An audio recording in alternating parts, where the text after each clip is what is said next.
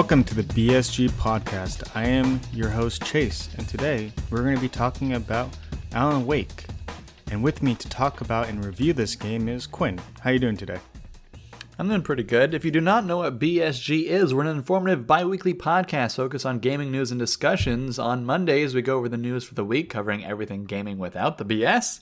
And on Wednesdays, we pick a juicy topic or game to review and give our half informed opinions. Like Chase mentioned, today's game is Alan Wake. And if you want to get a hold of us and talk to us about Alan Wake, you can find us on Twitter at BS Gamers Podcast where we would love to hear your opinions about Alan Wake, what you think about the game. Was it a great game? Did it change you in any way? Do, are you afraid of the dark now? We need to know. And if you want to do something extra special for us, you can leave us a review on whichever platform you are currently listening. That would also help a lot. All right, you ready to jump in, Quinn? I'm ready. So, I wanted to start with a little bit of the development of this game. So this game has been developed by Remedy Entertainment. This company was founded in 1995 and they created their first game, Death Rally, in their basement. And so Remedy is a video game developer based in Espoo, Finland. And you'll see that in the game Alan Wake, as it does have Finnish models. This uh, entertainment company has been known for making games such as Max Payne, Quantum Break, Max Payne, Quantum Break, Alan Wake that we're going to talk about today, and the new game that just recently came out, Control. Alan Wake was started right after Max Payne 2 since the team was burnt out on making Max Payne games. Alan Wake was then announced in E3 in 2005. The game was initially intended to be a sandbox open world game similar to GTA. However, the idea was scrapped due to it getting in the way of the storytelling. The developers had an interesting way of designing enemies for the game. They would take the concept art of an enemy and pour water on the image, and then use that blurred out character as inspiration for the enemies to make them feel a little bit off. All the characters for the game were modeled after real life people. The models for Alan and Alice, as Chase was talking about, were Finnish, while the rest of the cast were based on American models. The setting of Bright Falls, the location where the game takes place, was based in the American Pacific Northwest, where Remedy took their team to take thousands of photos of the area and use it for concept art. The game was heavily inspired by artists like Stephen King, with the game even starting with a quote by the author. The game is also influenced by Twin Peaks, The Birds, and The Twilight Zone. Twin Peaks shows up in the form of collectible thermoses. The birds show up in the form of little birds that actually try and kill you. And then you have the Twilight, Twilight Zone showing up in the form of an in game TV program called Night Springs. In 2006, Remedy partnered with Microsoft to publish this game exclusively for exclusively for Microsoft Xbox 360. The Xbox version was released in 2010, and Remedy pressed Microsoft to allow a PC version of the game. And after two years of pressing them, Microsoft did give the green light. And after six months of work, it was released in 2012 on PC. By 2015, since its release, Alan Wake has sold over 4.5 million copies. Remedy wanted to make a sequel due to its success and its desire to want to make another game, but Microsoft had them work on another project known as Quantum Break. So the only Alan Wake content that came out after the original game were the two Alan Wake DLCs and an arcade, ga- arcade game called Alan Wake American Nightmare. This new game took place in an alternate universe in the Arizona desert, and we are sad because it is not what we wanted. We wanted Alan Wake 2. Where's Alan Wake 2? There are also some additional ways outside of the game to get more information on the world, including a six episode Bright Falls web series following the role of the reporter Jake Fisher, who interviews Dr. Hartman about his book. Dr. Hartman is a character within the game. There's also a 144 page book called The Alan Wake Files, which expands on the fiction of the game itself.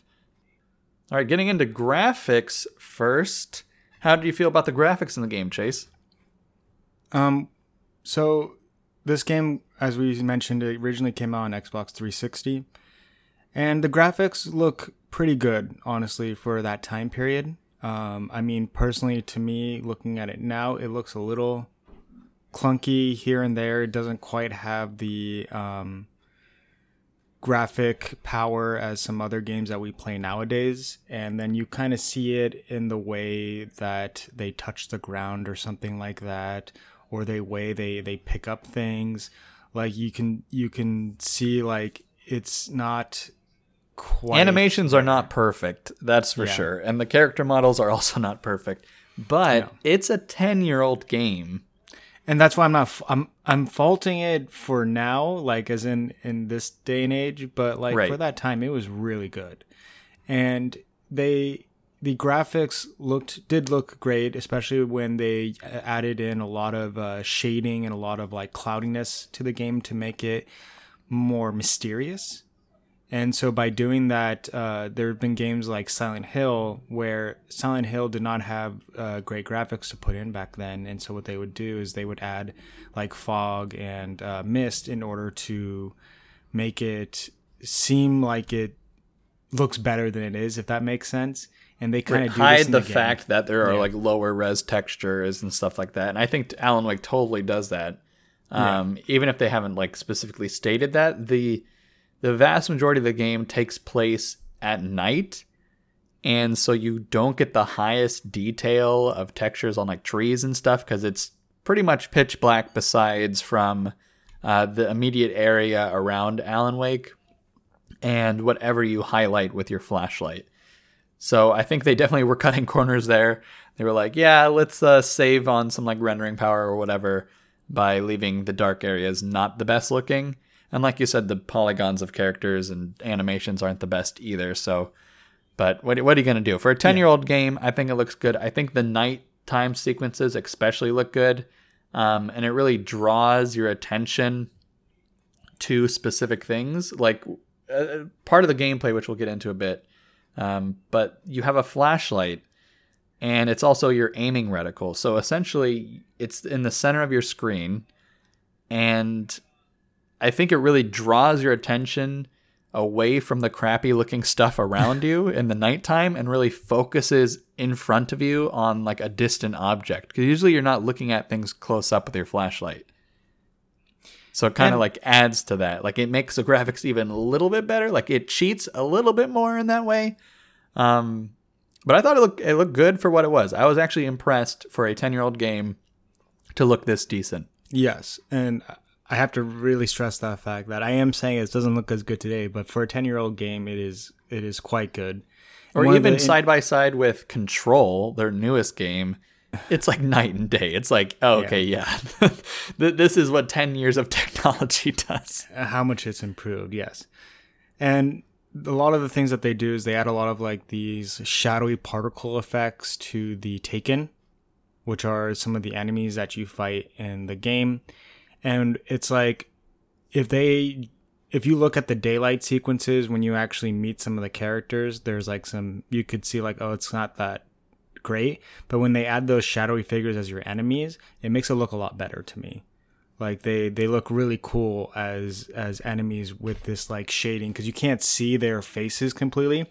So they Right. look like these shadow monsters. But you know like uh, because we mentioned before it's like this watery concept where they blur the images the the or um the, concept ca- characters the concept art but the characters are blurred off just a little bit it looks really cool in that sense especially when you later get to see how they move around in the game and they Right. like really blur out it makes it look really cool I told I I definitely agree with that. That the particle effects or the effects that they're using on the the taken, whether that's people or birds or objects, I think whenever something's manipulated by the darkness, quote unquote, it looks really cool. Yeah. And I think they're just really Remedy is just really solid in that department.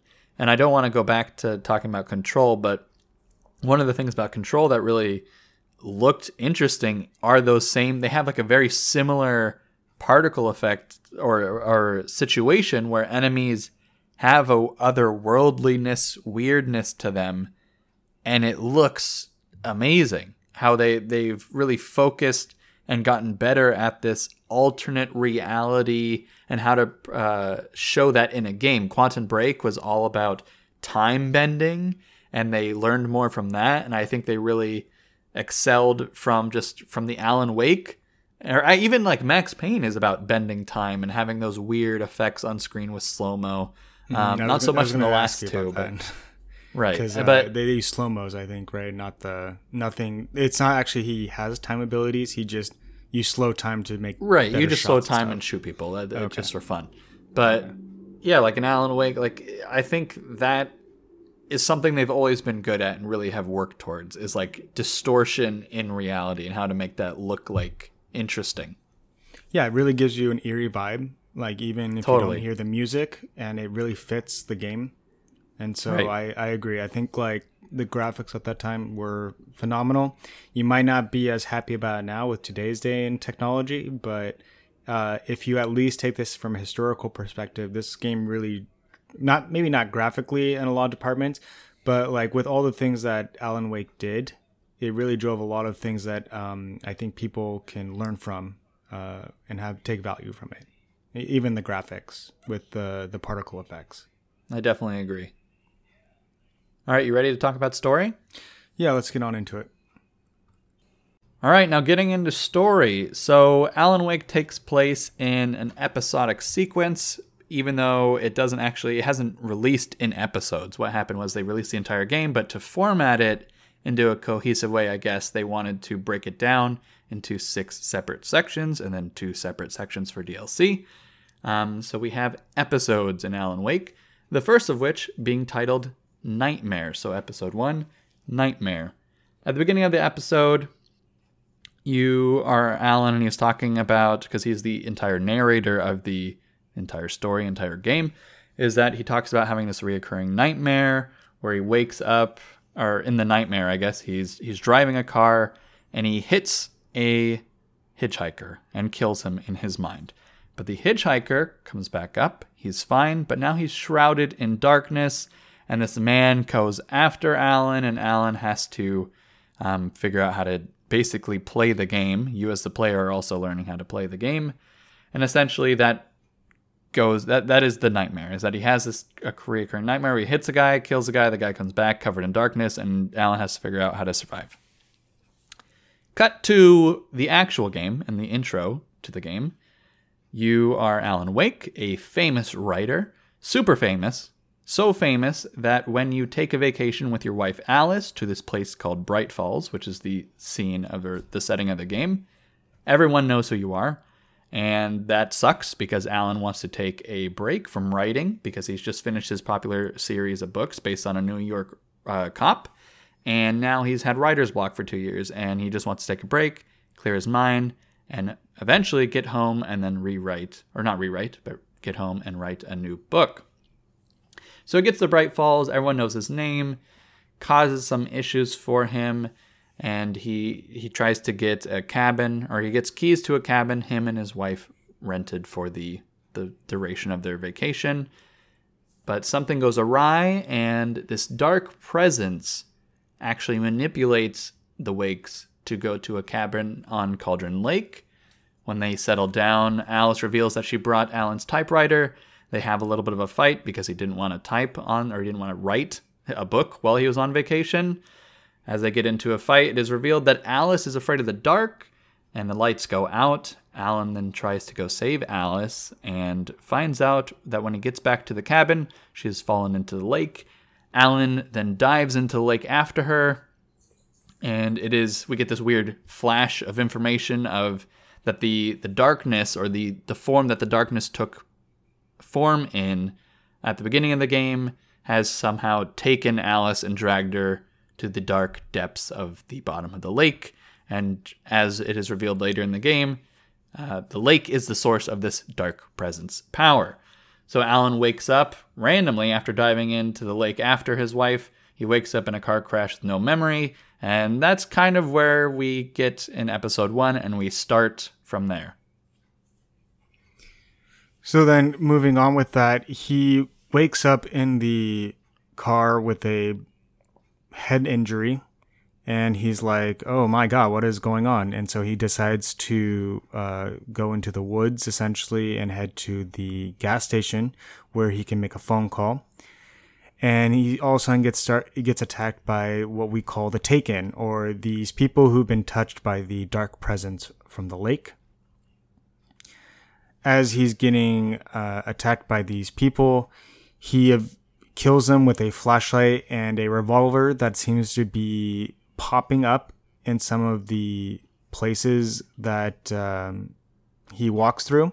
And then finally, he gets to the gas station where he makes a call to Sarah Breaker, the police officer. And then he finds out that he's actually been gone for a week and that the cabin does not exist. The cabin that he was staying at has been gone since the 70s, since it sunk into the the lake. And so now he we we get into this episode some form of distortion or lies from from the game and from the dark presence. And then we cut Right. to episode 2, which is The Taken. Right. And so as uh, Alan is taken, and no, no pun intended, I guess, by Sarah Breaker to the police office or police station, um, he finds out all this information that he's been gone for a week and the, the cabin that he was at didn't exist. He also meets a character named Dr. Hartman who explains that uh, Alan's wife has died in the lake. Alan doesn't believe this and punches him in the face. And just in time, his friend slash publisher Barry arrives after having called Alan for a week and not receiving any information. So he actually came to Bright Falls to find out what Alan was doing. And Barry comes in and breaks up the fight and takes Alan away. So then when Alan gets wait, wait, say that one more time. What was the last thing you said? Uh, that Barry took Alan out of the police office, police station. Okay. So Barry and Alan they go over to the park ranger's cabin and they collect a key in order to go and stay at another cabin since the one at Cauldron Lake no longer exists. And Or never existed. or never existed. and they meet a park ranger named Rusty who essentially becomes important in the game later because one of the things that you've been collecting since episode 1 have been manuscripts. And one of the interesting things about these manuscripts is that you know that you've written them, but you don't know when you've written them. So all you know, it's like it's in your style, but you don't know how they've been created. And as you've been reading these manuscripts, they come true. For example, like going to the gas station was written in the manuscript. You pick that up, and then you still you it tells you about like what happens at the gas station and etc. Similarly, when you meet Rusty, he's also been collecting your manuscript uh, pages. And it also tells about the dark presence essentially killing Rusty later. And it does, in fact, come true. And then as you're going through it, um, you essentially work your way towards this guy uh, known as Mott, the kidnapper. So what happened earlier was you got a phone call at the police station, uh, and the kidnapper Mott claims that he has your wife Alice, which seems to seem like a reasonable thing that's true compared to Alice following falling into the uh, Cauldron Lake and being taken by the dark presence. So you essentially believe that the kidnapper really does have Alice, and you need to go after her or after him in order to save her.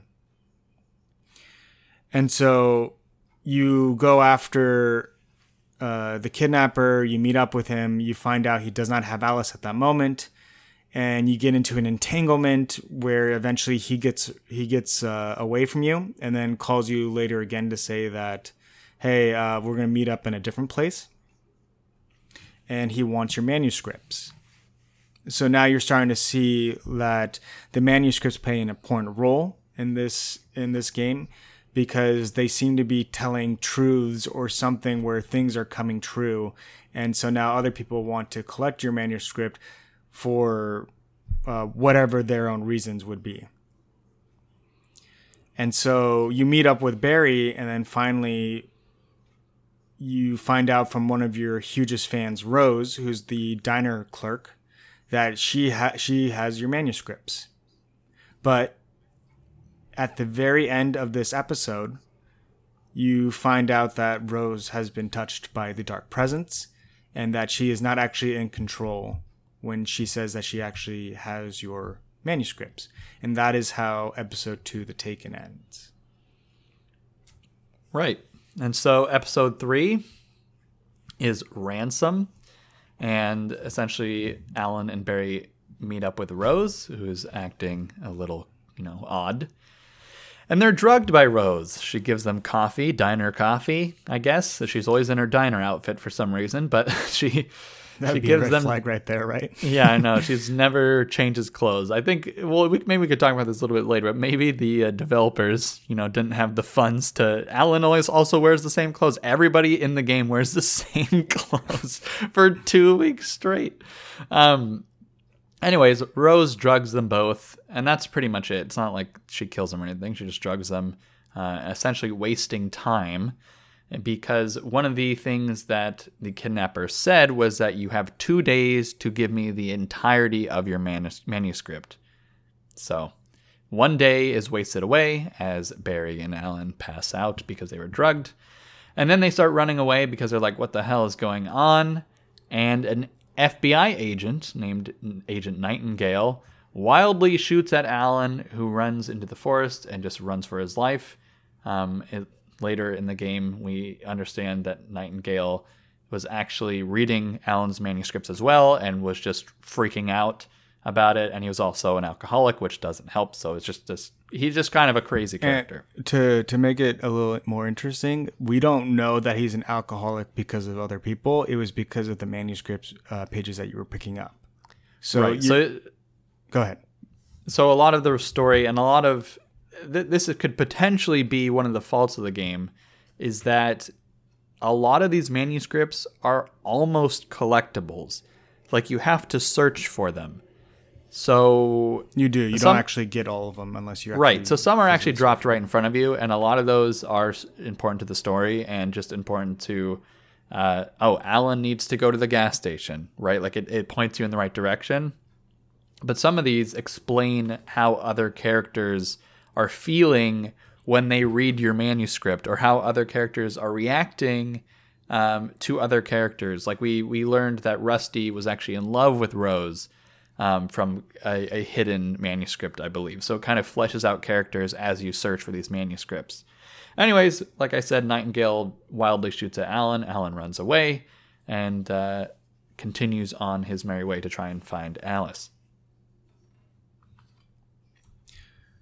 Um, so as you're trying to go and find Alice, you go to the coal mines where you're being where the kidnapper designated to meet you. The kidnapper actually never shows up there, and you get another phone call later where they says to meet at the Twin Peaks. So Alan meets Mott there, only to find out that he actually gets cut in half by the Dark Presence. So you realize that the dark presence definitely exists. I mean, from the other episodes, but you also realize that definitely the dark presence has Alice, not Mott. So Mott was essentially covering, uh, was making a lie or a claim that he had Alice when in fact he just wanted the manuscripts. Most likely, he. This would be my guess is that he read in the pages that he gets killed by the dark presence, and maybe he wanted to get those uh, uh, manuscript pages in order to save himself. That would be my guess as to his his drive as to why he wanted what that, why he wanted the manuscripts. Well, that is actually incorrect, and I have proof. But Damn it. I think that is why. So, at right before Mott dies by the Dark Presence, he is basically confessing. Uh, at the end of this this ledge, he's confessing that he never had Alice to begin with, and that it was all a lie. And he's like crying, and he's like, "I don't want to die," and all this other stuff. Uh, and that's when you run up on him, and then the cutscene happens where the dark presence kills him, and then Alan uh, jumps into the lake to survive. So what He was pulls the out a flare. what was the proof then? So that is the episode of episode three, but in episode four, Alan wakes uh, up in Dr. Hartman's recovery center.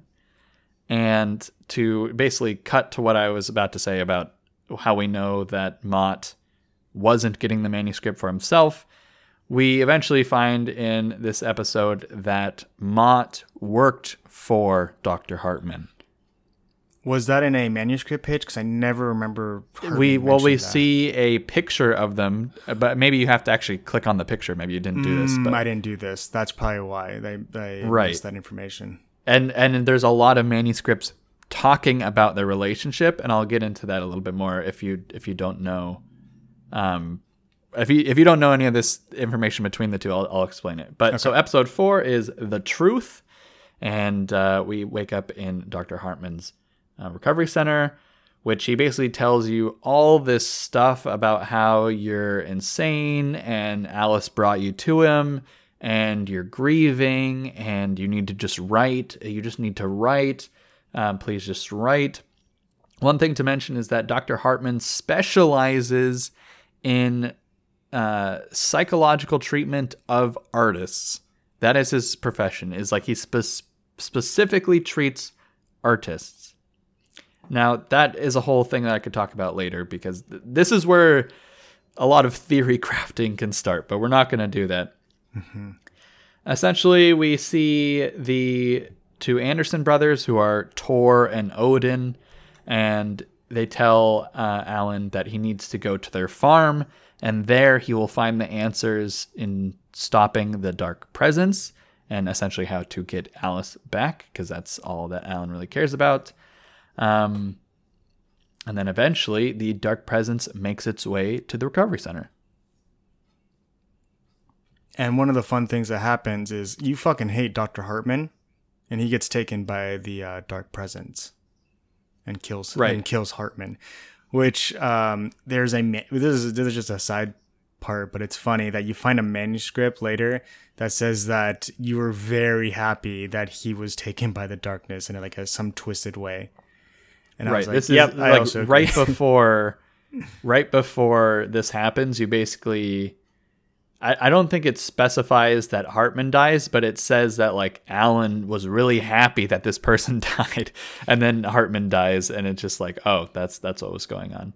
And this Um, may be the first manuscript that you get where I feel like it actually puts an expression or like emotion on your main character. Because a lot of the stuff is like you're you, you go to a certain spot, uh, you see the emotions of other characters, but I this may have been the first one that at least I saw where um, you actually know that this manuscript or something is controlling Alan or doing something that actually makes it come true. Do you do you kind of get what I'm saying? And so that yeah, and so this is uh, an important um, piece right. Th- that this we have to this, get this into later. at the after wrapping up the end of the game, we can talk about it a little bit because this right. basically it it complicates the entirety of the game. It does. uh, all these but story I, just things. keep that in mind that these manuscripts seem to really driving the characters. That's the whole point. Right. They drive the characters, they drive the plot, they're driving everything, even though you're in control. Or are you in control? And that's Right. kind of like the whole thing. But also, one thing to note is that Barry was at Dr. Hartman's office trying to save you essentially and get you out of there. But Dr. Hartman uh, locked Barry in a room. You save him, and that's when Dr. Hartman dies to the um, Mm-hmm. to the dark presence. So at this um, at this clinic, essentially, you meet the Anderson brothers, who you met before at the um, diner, the old senile men, and they get like a sudden spark of clarity because they're heavily drugged up on pills and uh, you know just being old. uh, they have uh, late stages of dementia, and they tell you allegedly. That's true. They tell you that uh, they have a farm, and that's where they keep everything that they need to remember about the dark presence and how to Right. defeat. I already said this. So, Okay, but. yeah, but eventually you get to the farm, and that's where we find out more information. Okay. And when you get to the farm, uh, you there's a fun little scene where you use um, the Anderson brothers stage to essentially kill a bunch of Taken. They were Uh, rock stars. So they have this yeah. like dragon and all these like lights and stuff. And lights are the enemy of the darkness. So it's like this crazy fireworks show and everything. And it's pretty fun. Yeah. And so when you get to the end of that and get to the farm, you find an audio device which recorded a bunch uh well not really a bunch. It, we only if anything it's only a small piece that we hear. Maybe there was more. But uh, on the audio device it says that the Lady of Light is the one you kind of have to meet in order to defeat the dark presence. Right. There's this song recorded by them, by the, uh, I think they were called, what are they, the old gods the something like Asgard the Asgards of old, the old Asgard shoot. Old, go- old gods of Asgard, maybe. There we go. Um, and that's why their names are Thor and Odin. So that was they changed their names and everything. Anyways, yeah. So they had a recording of one of their songs called "The Lady of the Light," or actually it was called "The Poet and the something else." the poet and the muse. The poet and the muse and it talks about how essentially it's speaking to alan and what he needs to do to progress and it says like in order to change your destiny and make it all right you must find the lady of the light something like that Right. and and who is Cynthia Weaver, the crazy lady who's been flicking on and off the lights and saying that you should like be the darkness can hurt you etc yeah. and but for whatever reason and this is like one of the things i didn't buy was after they find this information out barry and alan get drunk on moonshine which i don't know why this was a good idea or not I mean, Um, the darkness still can get you in the in houses, so it doesn't make any sense. I agree. With Right. It doesn't make sense why they'd just be like, all right, time to take a nap. But something I guess that did drive the plot forward is that this moonshine is made with distilled water from the lake. And it talked about how Thor and Odin Anderson um, essentially rose to power in a way because they figured out that the lake and the dark presence makes artists' creations come true. And because they were musicians, they talked about how they were gods and all this other stuff, and it made them powerful. And then they made moonshine with the lake water, which then gave them like visions and stuff of, of greatness or of the truth, quote unquote. That's why this episode is called The Truth. So Alan drinks this moonshine. It gives him basically a vision of what actually happened the week he was gone. Then explaining that what actually happened was Alice was taken by the darkness. The darkness then told Alan that it was his fault, and that basically the darkness explained to Alan that he could write her back into existence, and that the darkness could make his creations real life. And so for the entirety of that week, he was writing. He was writing this story called Depart- Departure, and the story would then bring back Alice and save everything. But ultimately, through this vision, he figures out that the darkness is manipulating him and that it's trying to let itself free. It's trying, it was forcing Alan to write this novel so that at the end of the novel, the darkness could win and essentially escape the lake and take over the world or whatever, whatever the darkness does in its free time. I don't know. Uh, and then at the very end of the episode, uh, you wake up from your groggy um, moonshine. They're groggy from drinking all their moonshine, and Agent Nightingale captures them and takes them to prison. And that's the end of the episode. And then we move on to episode five, known as the Clicker. Uh, and we'll we'll get into a little bit about what the clicker is. It's a very important piece. Um, and so basically Alan and Barry they wake up in their cell uh, with Agent Nightingale and Sarah Breaker in front of them, saying that uh, Alan is has is under arrest for I guess conspiracy. Is that the right word? Or like uh, when you have premeditated murder, because Right. he's found the pages of a manuscript that uh, Alan did write, but in, just found out that he wrote a week on it, and that those pages are depicting of people dying, and those people actually dying. So like Rusty and Stucky, and um, Right. Like whatever Alan has written has happened to these people, even though it's been like really fucked up and stuff. So Nightingale is thinking that Alan Wake has actually just killed everybody, and, And- that yeah, Th- This was a really great moment uh, as well. So he's telling um, Alan that he's under arrest and that he's going to, uh, I don't know, something like keep him there for life or something like something around that lines. And he says something that tips him off that he said it before. And so as he says that, he like I think he shuffles through some of his uh, pockets to look for a manuscript page of something that he said. And as he was, and and you read it later, and it says that he gets uh, as he's saying that he gets ripped away by the darkness, and that actually happens.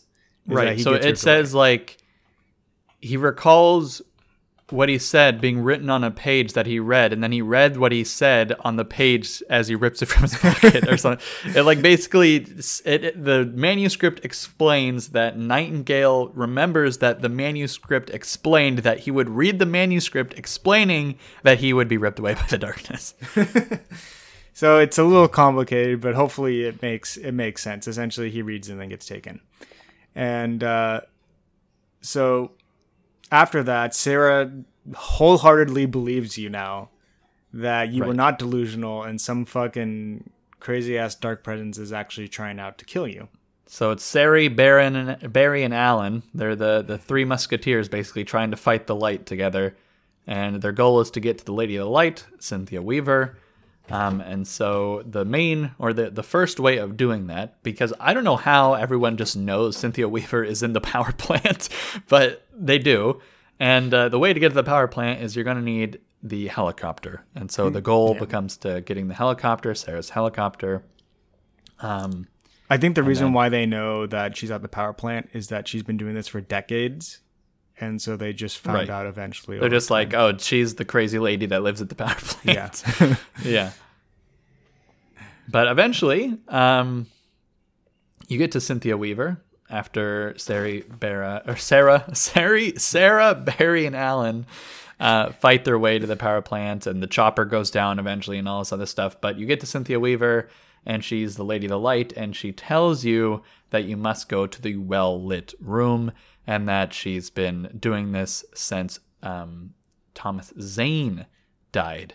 And so she essentially is the info dump a little bit of this Thomas Zane character, who Alan did actually uh, hear about through manuscripts and stuff like that. And essentially, Thomas Zane was the original Alan Wake. He was the man who lived on the um, island in Cauldron Lake with his muse, who was uh, Barbara Jagger. Barbara Jagger. And essentially, what happened was Barbara died. Thomas Zane knew that he could write her back into existence somehow. I don't know how he knew this, but he did. And so he did write Well, her back into existence. I was going to say the Dark Presence, I think, told him. I think the Dark Presence has existed since um, before Thomas Zane. Mm. Uh, So this is another thing too, because oh, it was dormant. Right, you're right.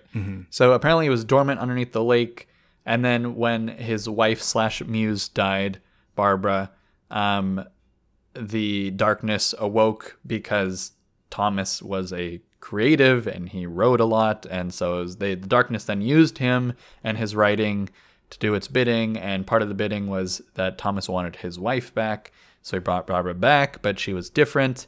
And Thomas is a little bit crazy at this point, so he like straps her to a chair and rips her heart out, but there is no heart there, and she's heartless. Whoa! um, and he does this because she obviously wasn't his muse. This wasn't the real Barbara. This was like a dark in- incarnation of what she used to be. And so, uh, with that, he writes everything out of existence. He writes himself and Barbara, and the sinks. He writes into his writing that he sinks the entire island, so that hopefully, I guess this never happens. But he has one caveat, and that is in the well lit room. If in case this happens again, the insurance, the insurance policy to make sure the world is saved, is in the well lit room, and he trusted Cynthia Weaver to protect it. yeah, it's a little weird at that point as to how he couldn't, I guess, prevent the darkness from happening again. Like, right especially because he, based on the he wrote himself the, the the guy who could defeat the darkness in a way he wrote himself out of the world. Which I don't know how that like how is his caveat? How is his insurance better than himself? I don't know. Right. So if you don't know, uh, in the well lit room where you head with Cynthia Weaver, uh, Sarah, and Barry, Alan gets a clicker. And so this clicker is from his childhood, and it was basically like a tool that helped to drive away fear for Alan. Well, Or I guess his mom case, said because Alan was scared of the dark when he was a child, and Alice is scared of the dark all the time. So what hmm. happened was when the lights went out, Alan at the beginning of the game in the cabin, Alan gave or no, it flashes back to when Alan gave Alice his clicker and said, "When I was a child, my mom gave me this clicker and said that whenever I flicked the click, the lights would go on and all the darkness would go away." And so it gives it to Alice so that she can, you know, feel better about her adult phobias. um, and we this find- is, yeah, this is this is the crazy part too. Uh, go ahead. I'll let you do it. I think it's really cool. Oh, so we find the clicker in this shoebox. I guess so. The insurance policy was Thomas Zane could write himself out of existence, but he got anything in his shoebox would be in the real world. Which who? The, what the fuck kind of writing is that? But anyways, we find Alan's clicker, the the tool to defeat light from his mother and we find a page written by Thomas Zane that talks about Alan defeating the darkness with the clicker, which is another layer of mindfuckery, which means that Thomas Zane, 30 years in the past, had written a page that Alan Wake would be the one defeating the darkness with this clicker Thirty years later. 30 years later. He knew that the darkness would come back and that Alan would be the one to defeat it. So- it, it gets yeah. so to me, this is the uh, the problem that I want to talk about later after episode six. But this is how the episode five ends: is that the manuscript says that Alan is going to uh, prevent the darkness from happening again, or essentially save Alice. Right. More- He's essentially going to stop the darkness from winning. It, it, does, it doesn't say necessarily that Alan's going to kill the darkness, Mm-hmm. but just that it's going to uh, be weaker. Alan is going to weaken the, the darkness to a point where things are going to kind of go back to normal-ish. So let's save let's save that little thing for episode uh, after episode six because I re- or maybe even after all the episodes because that that is an important piece that bothers me. Um, so in episode six we have the departure, which is the name of the book that he's actually writing. This is the the whole book that he's he wrote in the, in a week at the cabin under the Right. dark presence spell. So This Alan is the conclusion to the game Yeah. and to the novel at the same Yes. time. Alan heads to Cauldron Lake with the clicker alone. He prevents everyone from going, saying that he needs to save Alice himse- uh, himself. And basically, just to just to fast forward it, is that Alan shoves the clicker into the dark presence and frees Alice from the the bindings. That that's the whole point of episode six. There are some other things that happen which we'll we'll may want to talk about, but that was like the most important part about episode six Right. is, is that um, he takes the clicker and uses it to defeat the darkness, and basically at the end of that, it comes back with Alice resurfacing uh, from the lake ten about ten days later. So a week has passed, and then three days later, Alice is free. So this kind of like follows chronologically what has happened because you know day and night passes throughout the episodes. right. And so uh, as she gets out, Deerfest is happening because as we, we mentioned earlier, hopefully that uh, two weeks Deer Fest was happening Right. and so they have Deerfest. Uh, uh, Alan's not there, but you see a few of the characters that we we saw, like Rose and the um, Anderson brothers, Thor and Odin. And one of the things that you see is that the dark presence is still there in control of Rose. You Right. see the dark presence Not necessarily in background. control, but behind Rose in the diner is Barbara, where originally you meet Barbara. She was the dark Right. presence you encountered there. Every time you uh, uh, encounter the dark presence, it was in the shape of Barbara. So whether she still lives in the back of that diner, I don't know, um, or if she lives inside Rose. But I feel like uh, one other thing to touch on, I guess, is the. So essentially, you're right. Yeah, departure. The whole point of episode six is to enact that page that Zane wrote. Because he never, trying he to never do. finished as well. He didn't finish the departure in that week time. That's kind of like so how he got free as well. He right. So the reason why he's escaped and reading this manuscript is that it's not done, and the darkness wants him to finish it. And at the end of the game, um, he enacts Zane's page. Right. He he weakens the darkness with the clicker, and then he goes through this entire thing with Zane where. Um, we see a doppel- doppelganger of Alan Wake, which that, that's a whole plot hole on its own. Um, Zane uh, is this bringer of light. He's in a diving suit, which we didn't mention, but it, it's not that important. But we can talk about it in the gameplay sense. Um, and then, yes, Alan finishes his novel. He finishes The Departure and ends it by saying, It's not a lake, it's an ocean. We end the entire game with a dot on the screen that turns into an ellipses. And then we hear Alice say, Alan, wake up. Mm-hmm. What the fuck? So, is it? Should we talk about our opinions on this now, or should we finish? Let's talk about this now and then we can get into DLC. DLC is fairly short. Okay. So clearly, I, if you've been listening to this at all and keeping up with us, basically this sounds like in preparation for another Alan Wake game Right. And because it add on seems to it that, seems that it doesn't end. just to just to add on with the DLC, the DLC basically solidifies that idea. The DLC basically says there's an Alan Wake 2. Yeah. Because you could maybe think about episode six or this last episode before the DLC that um, it's like a like a Shutter Island or like so, um, what's the other one? Inception, I think, has like like an open ending somewhat. Like there's Right. these these like these little pieces like oh maybe they did that on purpose to make you kind of think about what actually happened. Right. Okay. And especially since Alan doesn't resurface, right? Alan is he's finishing his novel, but he's still in a sense in he the cabin. sacrificed himself. He's he is where Zane is, wherever that is, Right. inside the dark world, wherever. He's still trapped. So it's like, well, you want to find out what happened to Alan. And that's where like the idea of this ending being really open ended and you feel like there's gotta be a sequel. There's all that. And now knowing now that there's not a sequel, it's very frustrating. Yeah.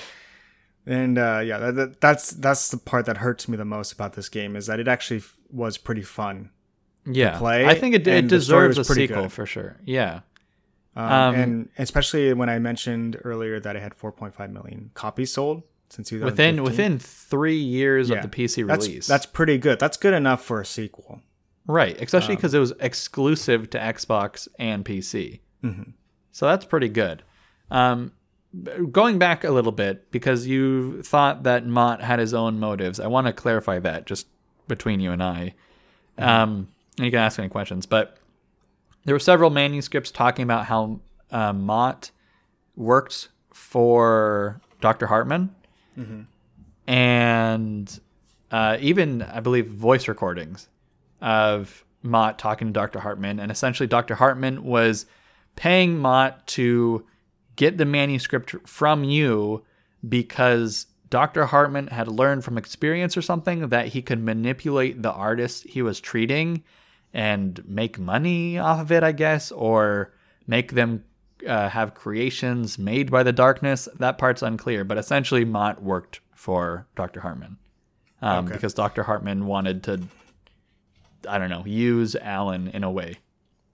It still makes me wonder how Mott was able to get Alice's voice um, Right. from, I guess, uh, the phone calls because it did seem like Mott had Alice under um, uh, uh, kidnapped.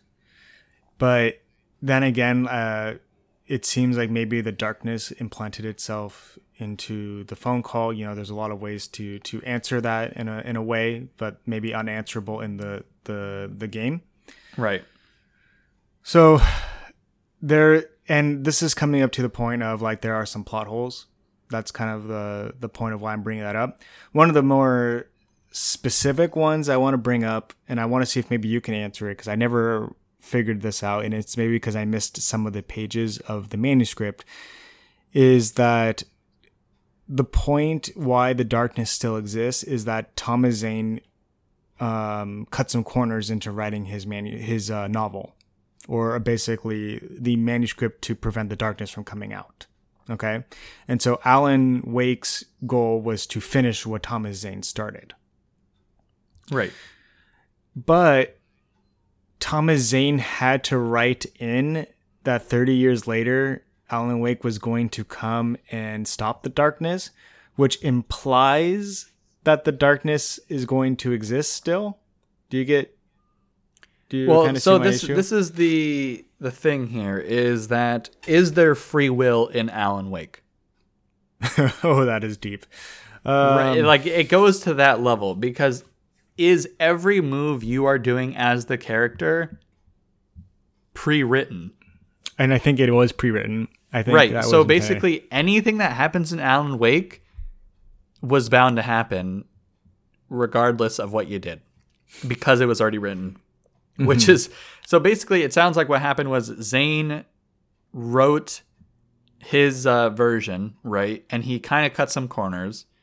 And so he knew he wasn't going to be able to finish because the darkness was going to take him or something, right? Um, because essentially, as long if you continue, the longer you're dealing with the darkness, the harder it seems on it the gets person. stronger. It says Right. that the darkness is getting stronger. Right. So it seemed like Zane was like, okay, I'm not going to be able to have time to really uh, button this one up perfect. So I'm going to write in that this other writer, Alan Wake, is going to be the one to to solve this issue. I'm I'm wondering if Thomas Zane even went to the point to say that he's a famous writer, etc., etc. Like it was pre-written Right, about how right. Alan Wake was going to Right. be. Did he make Alan Wake Alan Wake? Did he make Alice? Yeah. Did he make the entire town? Is this a book? Is this world we're inhabiting Thomas Zane's world? Did he make a, an entire fantasy that could then wrap itself up inside the darkness and try and solve the problem? Who and then knows? in that sense, that sounds like a great book, actually. Right. Like, so then uh, ultimately, Thomas Zane may have not cut corners. He wrote the ex- full extent of the novel that it could be buttoned up at the end. He wrote Alan Wake saying it's not a lake, it's an ocean. Like, And- th- oh, the reason, yeah, if you put it in that sense, this is a fucking awesome uh, game that we played. right. And I think we did hear from Cynthia Weaver that Thomas Zane was like the greatest writer of all time. Right. and like sou- sounding like like more famous than um Alan Wake, Stephen King or Stephen Alan King, etc. And so maybe that makes sense. Like he's such a good writer, how would he have ever forget to cut corner, or why would he ever have cut corners Right. if he's such a great writer? Right. And so to me, maybe that does sound like what the true intention of the the book, uh, excuse me, the the game was was that Thomas Zane wrote a spectacular novel. Right. Thomas Zane wrote Alan Wake the game and all of Alan Wake's books. Yeah. like Alan Wake is a character in Thomas Zane's book and we're playing Alan Wake in Alan Wake's book which is in Thomas Zane's book. yeah. So that, I think before we get too far into it, I think we should touch on the DLC. Uh, It wasn't necessary for a review, but we wanted to go into it because just, I personally wanted to invest more time into Alan Wake because it's very interesting. Um, and episode seven uh, is called the signal. And so this is both these episodes are very short and not in terms of pl- gameplay but like what they bring to the story. Right. and so what happens is alan is alan wake is still stuck in the cabin. He's in the cabin and somewhere in the dark world um, and you start to see that he's actually hallucinating. Now the funny part is is like you're inside his mind. You're like stuck in a nightmare and you're trying to get out and so you're working with thomas zane to get out of his night this nightmare that he has and essentially um, the real you is trying to kill your rational thoughts so it seems like the dark presence is battling you for for i guess your your soul Sanity. your sanity Right. This is like okay. So this is Inception within the world we just talked about. So Alan Exactly. Wake is in the darkness right now, writing for his life. He's basically trying to write until he can escape. Um, he, he not okay. So now he's writing his inner monologue about what is going on inside of himself, inside of his sanity, inside the darkness. and so you're playing as Alan Wake's sanity, trying to defeat the insanity inside of Alan Wake's mind. God so damn it's, it. it's it's ridiculous And then Thomas Zane is still there, which means Thomas Zane could have written this part too. Thomas Zane is like, you need to focus, Alan. You need to focus. And he's helping by, uh, you're in this manipulated dark world of Bright, uh, Bright Falls where things are just pretty much everything can attack you. The, mm-hmm. the walls, the trucks, the, the people, everything It just wants to kill you. And the world actually is like falling apart. There's like cracks in the world where just darkness is seeping through, and the world just changes. You go down one corner, and then you turn around, and things are completely different. Mm, which is probably to represent your your loss of your sanity Right, and just to represent that darkness is obviously winning, winning, a, a little yeah. bit, yeah. Um, but essentially, the the first part of the signal is just the story development is getting Alan to realize that he you're playing as sane part of Alan, and you must go confront insane part of Alan and defeat it and win. And essentially, to do that, you must get back to the cabin where you can re reincorporate your sanity with your body and then become normal again. All within the darkness.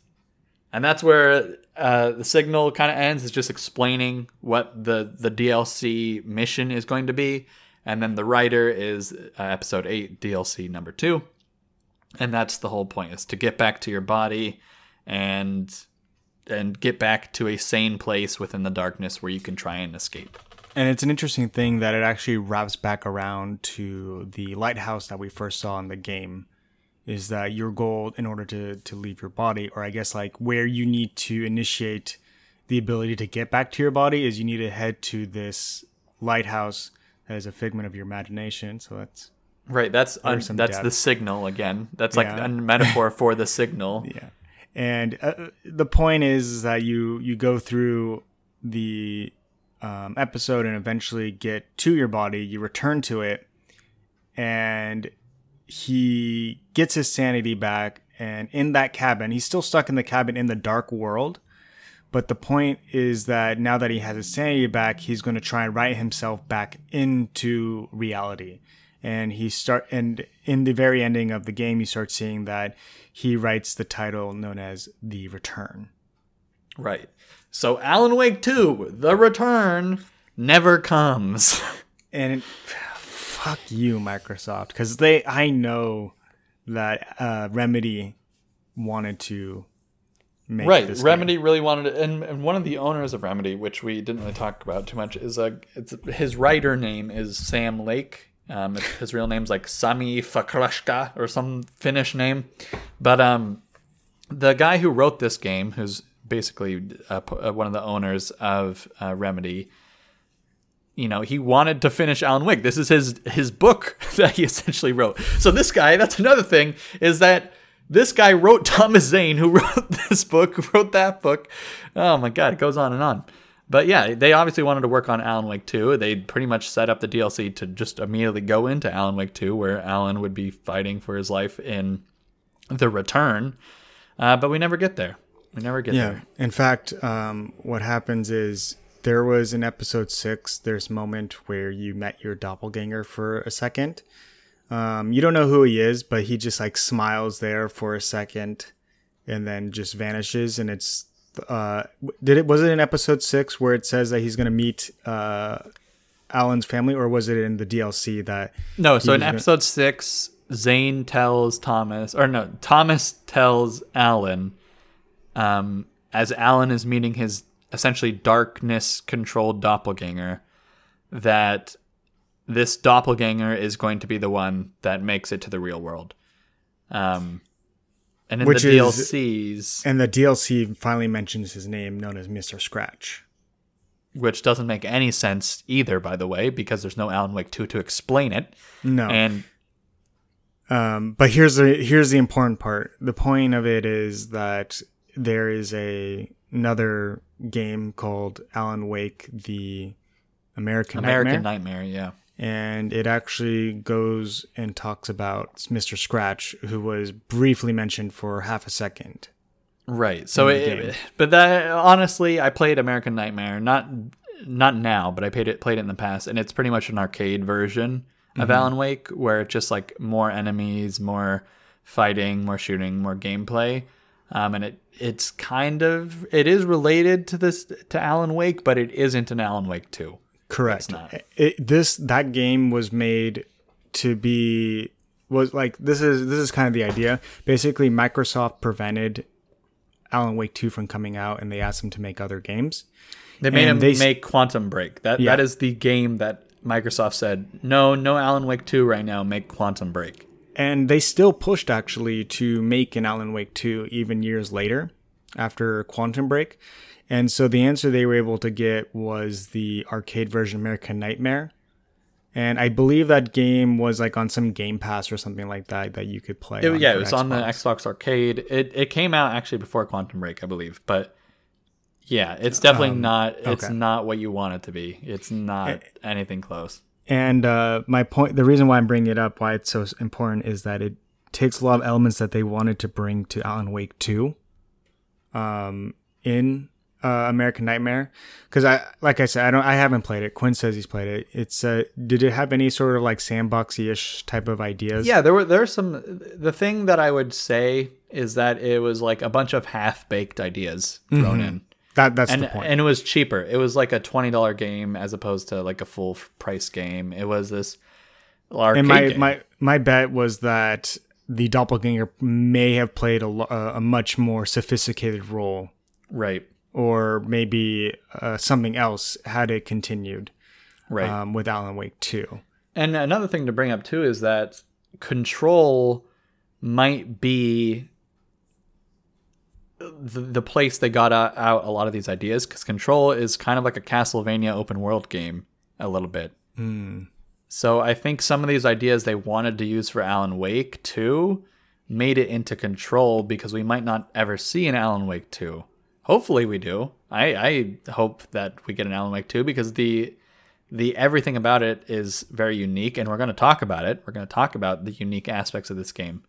But story wise, uh, there needs to be an Alan Wake 2 or I'm going to just never be satisfied with the ending. So Right, it's very unsatisfying, and that's that's one big knock on for this game. Knockoff is that this game and it's only unsatisfying because it says essentially Alan Wake 2 is a game and then there, it, it doesn't exist. It hurts. That's it hurts a the if there was an Alan Wake 2, the ending would be totally satisfying to me, but damn, it's it's disappointing. Yeah. All right, you ready to move on to gameplay? Yeah, let's go. So, Alan Wake is a third-person action adventure game, which is a loose genre name for it because if we talk about the the gameplay a little bit more specifically, it's not super actiony.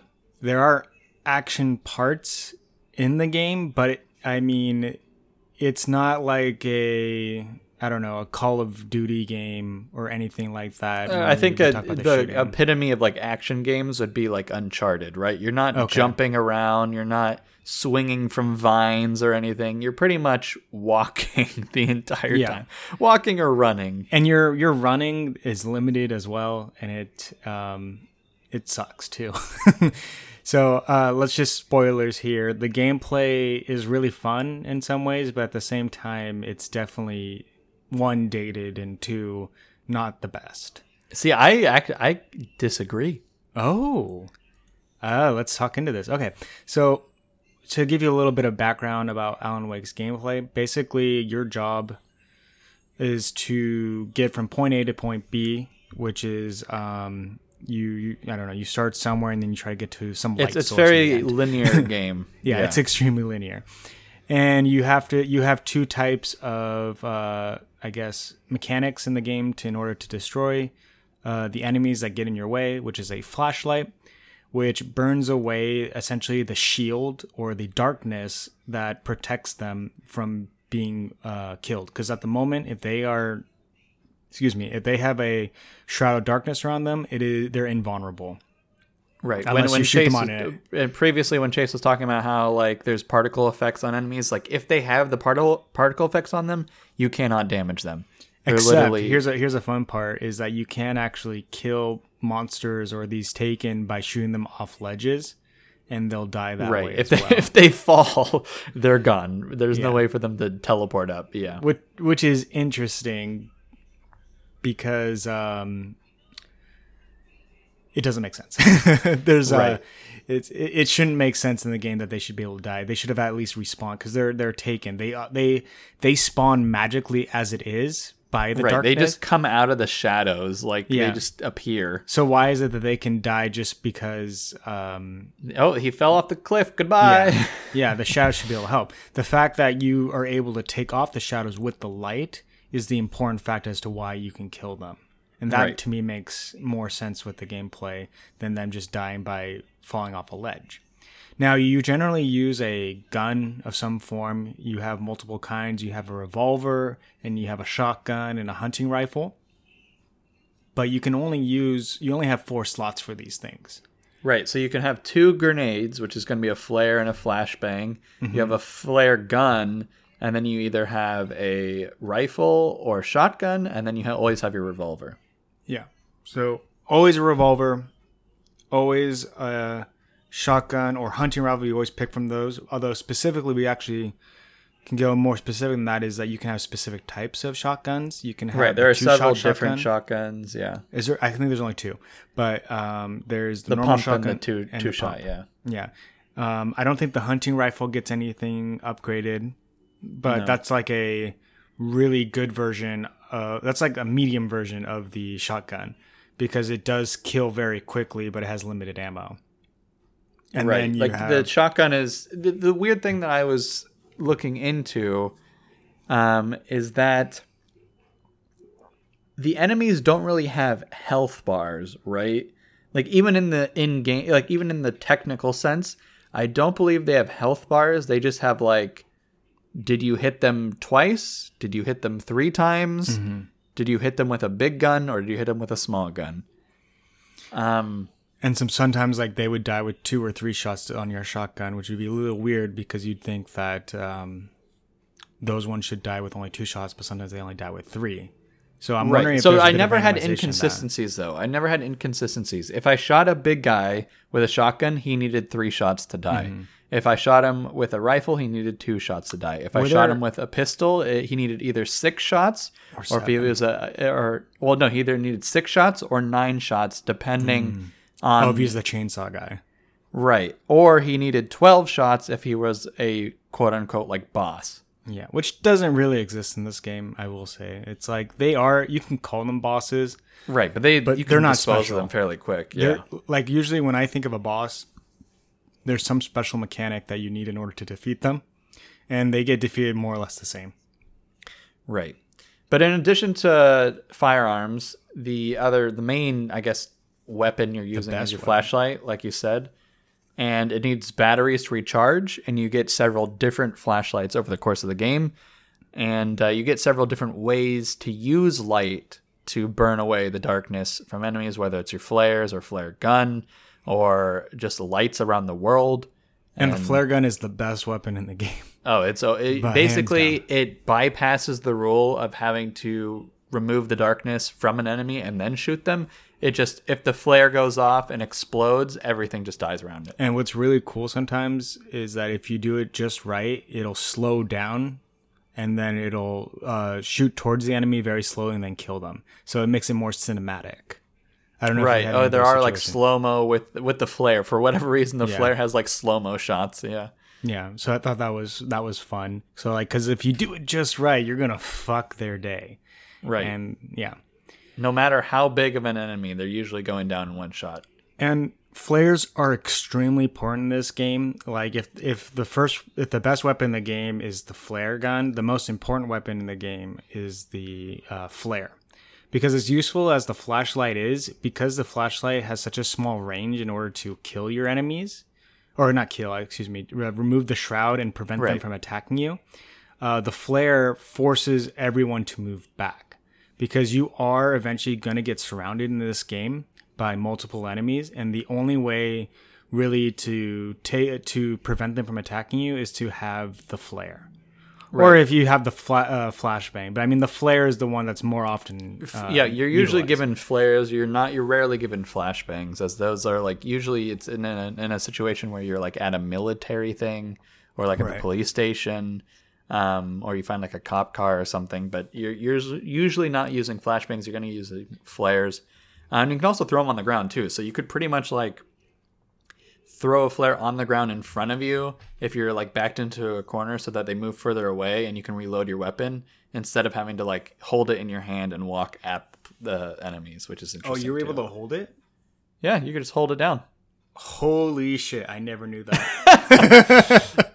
Oh, I always wow. just I always just let them go immediately. no, you could just hold them and walk around.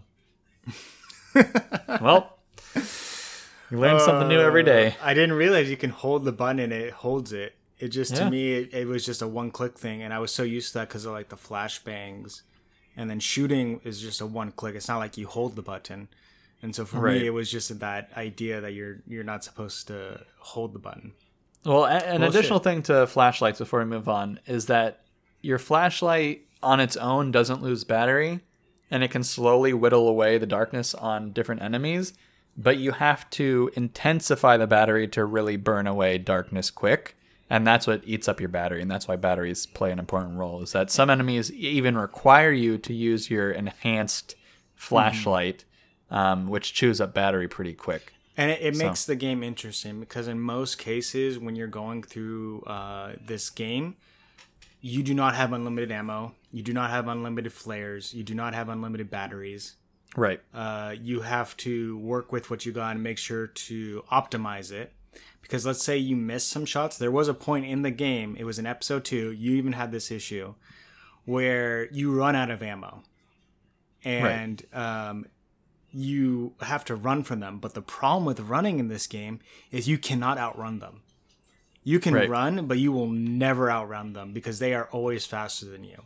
So you have to really make sure that your shots are on target. You don't waste your batteries. You take your time to uh, recharge it if you have to.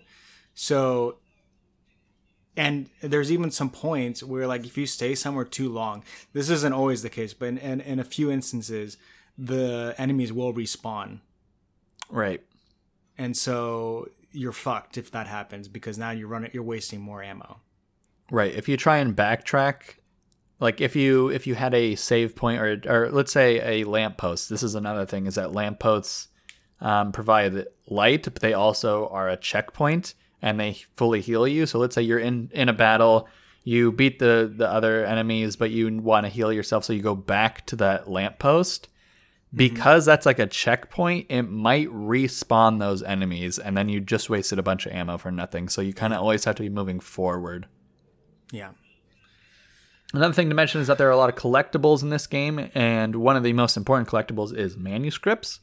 And manuscripts uh, tell you more about the story. We actually talked about this a little bit in the story. Is that yeah, Alan Wake is writing a manuscript, and it tells more about the story. And so finding all of those manuscripts are definitely worthwhile.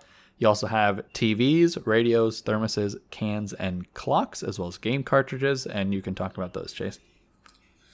the games and the cartridges. Pff, No, d- Yeah, all, were all. Talk about all of them. Yeah. Um, so uh, we mentioned in the development that you can get the collectible thermoses, and it was a representation of Twin Peaks. a Which- reference to a Twin Peaks, A reference, yeah. I should say. Yeah, and uh, I have I've never watched Twin Peaks, but I mean there is a Twin Peaks mountain in the game. yeah. So I mean there is a lot of uh, uh, reference references to that TV series. The TVs and the radio stuff were far more interesting than the thermoses, the cans, and the clocks. Those were all useless. Those are just like straight up simple collectibles. You just pick Yeah. them up and that's it. The TVs and the radios were super interesting because the TV, you would sometimes get a peek into um, what Alan Wake was doing during the time uh, he was gone for a week. Okay, because he was working on the manuscript and the Dark Presence was making him go crazy. And so he would actually be able to see on the TV what he was doing at that time.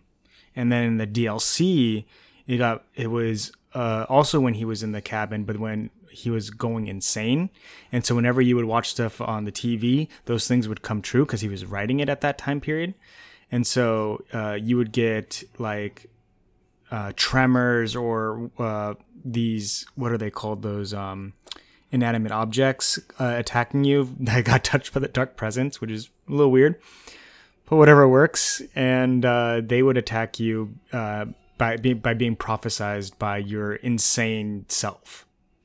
But going back to the collectibles, there were collectibles uh, where you could turn on TVs, and when you turned on these TVs, they would show an episode of Night Springs, Hmm. and those were very specific to the collectibles, where you could right, watch right. all these live action episodes. Of, they're probably like short, two three minute, um, not even two three minutes, maybe like uh, a minute and a half. To, Did you watch all of them? Because I kind of gave up after thirty seconds or so. Uh, the ones that I did find, I did watch all the way through, and they were very weird. And I also want to praise Remedy for having so many live action things in their game. Like, not only did they have to make the game, they hired like a production team to go film all this stuff to put in the game. They filmed their own like parody of the Twilight Zone as collectibles. That's pretty cool. Do you remember when there was a point where you're watching a flashback uh, when Alan Wake is at his old, apartment and he turns on Right. the TV and then goes on to the show? Um, like it's a kind of like a, um, It's a late show? night talk show, yeah. Yeah. Who did you do you think the guy that was playing the because that was live action Right. and the guy in there was supposed to be Alan Wake? Do you think they got the Finnish guy to play that character? Yeah, he's Um, he's Alan Wake. The the role, the live action Alan Wake is in the game so much. So I know he speaks English. That's not the issue I'm having, but the person who did the voice acting for Alan Wake is different from the one who did the live action. So do you think they dubbed? oh yeah, they dubbed him okay. every every time he appears on in the game. It's dubbed. Um, was it originally in Finnish? The game? No, but I'm I'm saying I, you said it's it, the model and the voice actor are different people. Um, but they have a live action portion where it's a real life. But the live action is dubbed. okay. That's what I was double checking. That's all I was Right. asking. Okay. All the all the live actions are dubbed. Okay. I thought Um, they they really my, my point was is that they really made sure to be meticulous about Right, and you got to think about it too is that they had all these voice lines in the bag before recording these live action things, mm-hmm. which means they were really on top of their stuff. And the other thing too, I don't want to keep mentioning this, but Control, Control also has live action uh, videos, which is kind of crazy. Like they really like putting live action stuff in there, and I think it's because it's like a little parody to them, right? It's like little jokes they can put in. Like they had the actual writer of the game i- on that late night episode that you were talking about, uh, he was this other character uh, that was being interviewed, and he didn't talk at all. They just said like, "Oh, give us the look, give us the look," and he like made this weird smile, and it's like, "What is going on?" Yeah, I remember actually you mentioned when you were playing the game uh, in the first episode or two when you were in the police department, you saw some pictures on the wall that were Right. of um, developers. Some of the right? developers, yeah, Yeah. So It they they like to do like, like, wanted these posters, like saying that these people. You know, they were missing or wanted and stuff like that, and just pictures of these random Finnish people, I'm assuming. yeah it was really cool like they they these people seem very intimate about their project like they they they're not like ea Right. well, there's too many people that working. The, the writer is Sam Lake, and then the character is Alan Wake. Like I feel like this is this is definitely Remedy's baby in a lot of mm-hmm. cases. They yeah, and I don't know if every game gets the same care, but we definitely see in Alan Wake that there's a lot of care in this game, and they really wanted to make an Alan Wake 2. right. so They did have some driving mechanics in the game as well, and I did uh, not we- like them. Yeah, we talked about this a little bit. They they weren't the best. They w- weren't. They were okay, you know, like for a game that's not about driving, it was okay. I don't know if this is a good comparison, but it felt like um, the original Halo. Like if I remember the original Halo, when you get into the Warthog, um, right? you would have a lot of issues with, excuse me, drag. Okay. and so that drag like if it gets too much then it flips your car over uh, or your warthog in that case and in this game it had that as well like you if you got a little bit if you just deviated a little bit with your controller or i guess in your case it'd be the mouse or however the driving works in that game if you deviated a little bit too much it started getting worse if you try to recorrect it uh, and then you you may flip or you may um, uh, hit a wall, which would make it really bad, especially if enemies were surrounding you. Or in the DLC, you actually had to fight off um, inanimate objects. Yeah, possessed construction thing, or they're Yeah. monster trucks, weren't they? Yeah, Possessed and that one monster was trucks. really fucking annoying Right. for me, at least. It, it it bothered me so much to have to deal with those. Um, so what I eventually did was I said, "Fuck the cars." I just pressed the I I got the car, pressed the button, got back in the car, and then drove into the um uh oh, yeah. you're right, right. Oh, that's funny. Yeah, so I, I just couldn't kill him. I just didn't know. It just it was making it too difficult. Um, the car to to to work well with. Right. Using the luckily that didn't show up too much. It was only really in the DLC where you had to fight enemies in a car. Uh, everything else was pretty much just like trying to get you from one location to the next. yeah. Um, and you fight like small mobs, which you could just run over, and it wasn't a big deal. But yeah, the so that's the larger good news. It enemies- didn't bother too much. It's just it it just could have been better.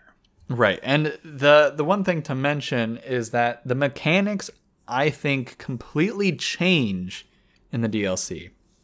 The last episode of Alan Wake, at the very end of the game, you are introduced to a new mechanic that is becomes the mechanic in DLCs where you shine your light on words in the environment and then once you essentially take the darkness away from those words, they become whatever that word was. So if you shined your light on the word bird, once you quote unquote killed the word bird, a bird would fly away.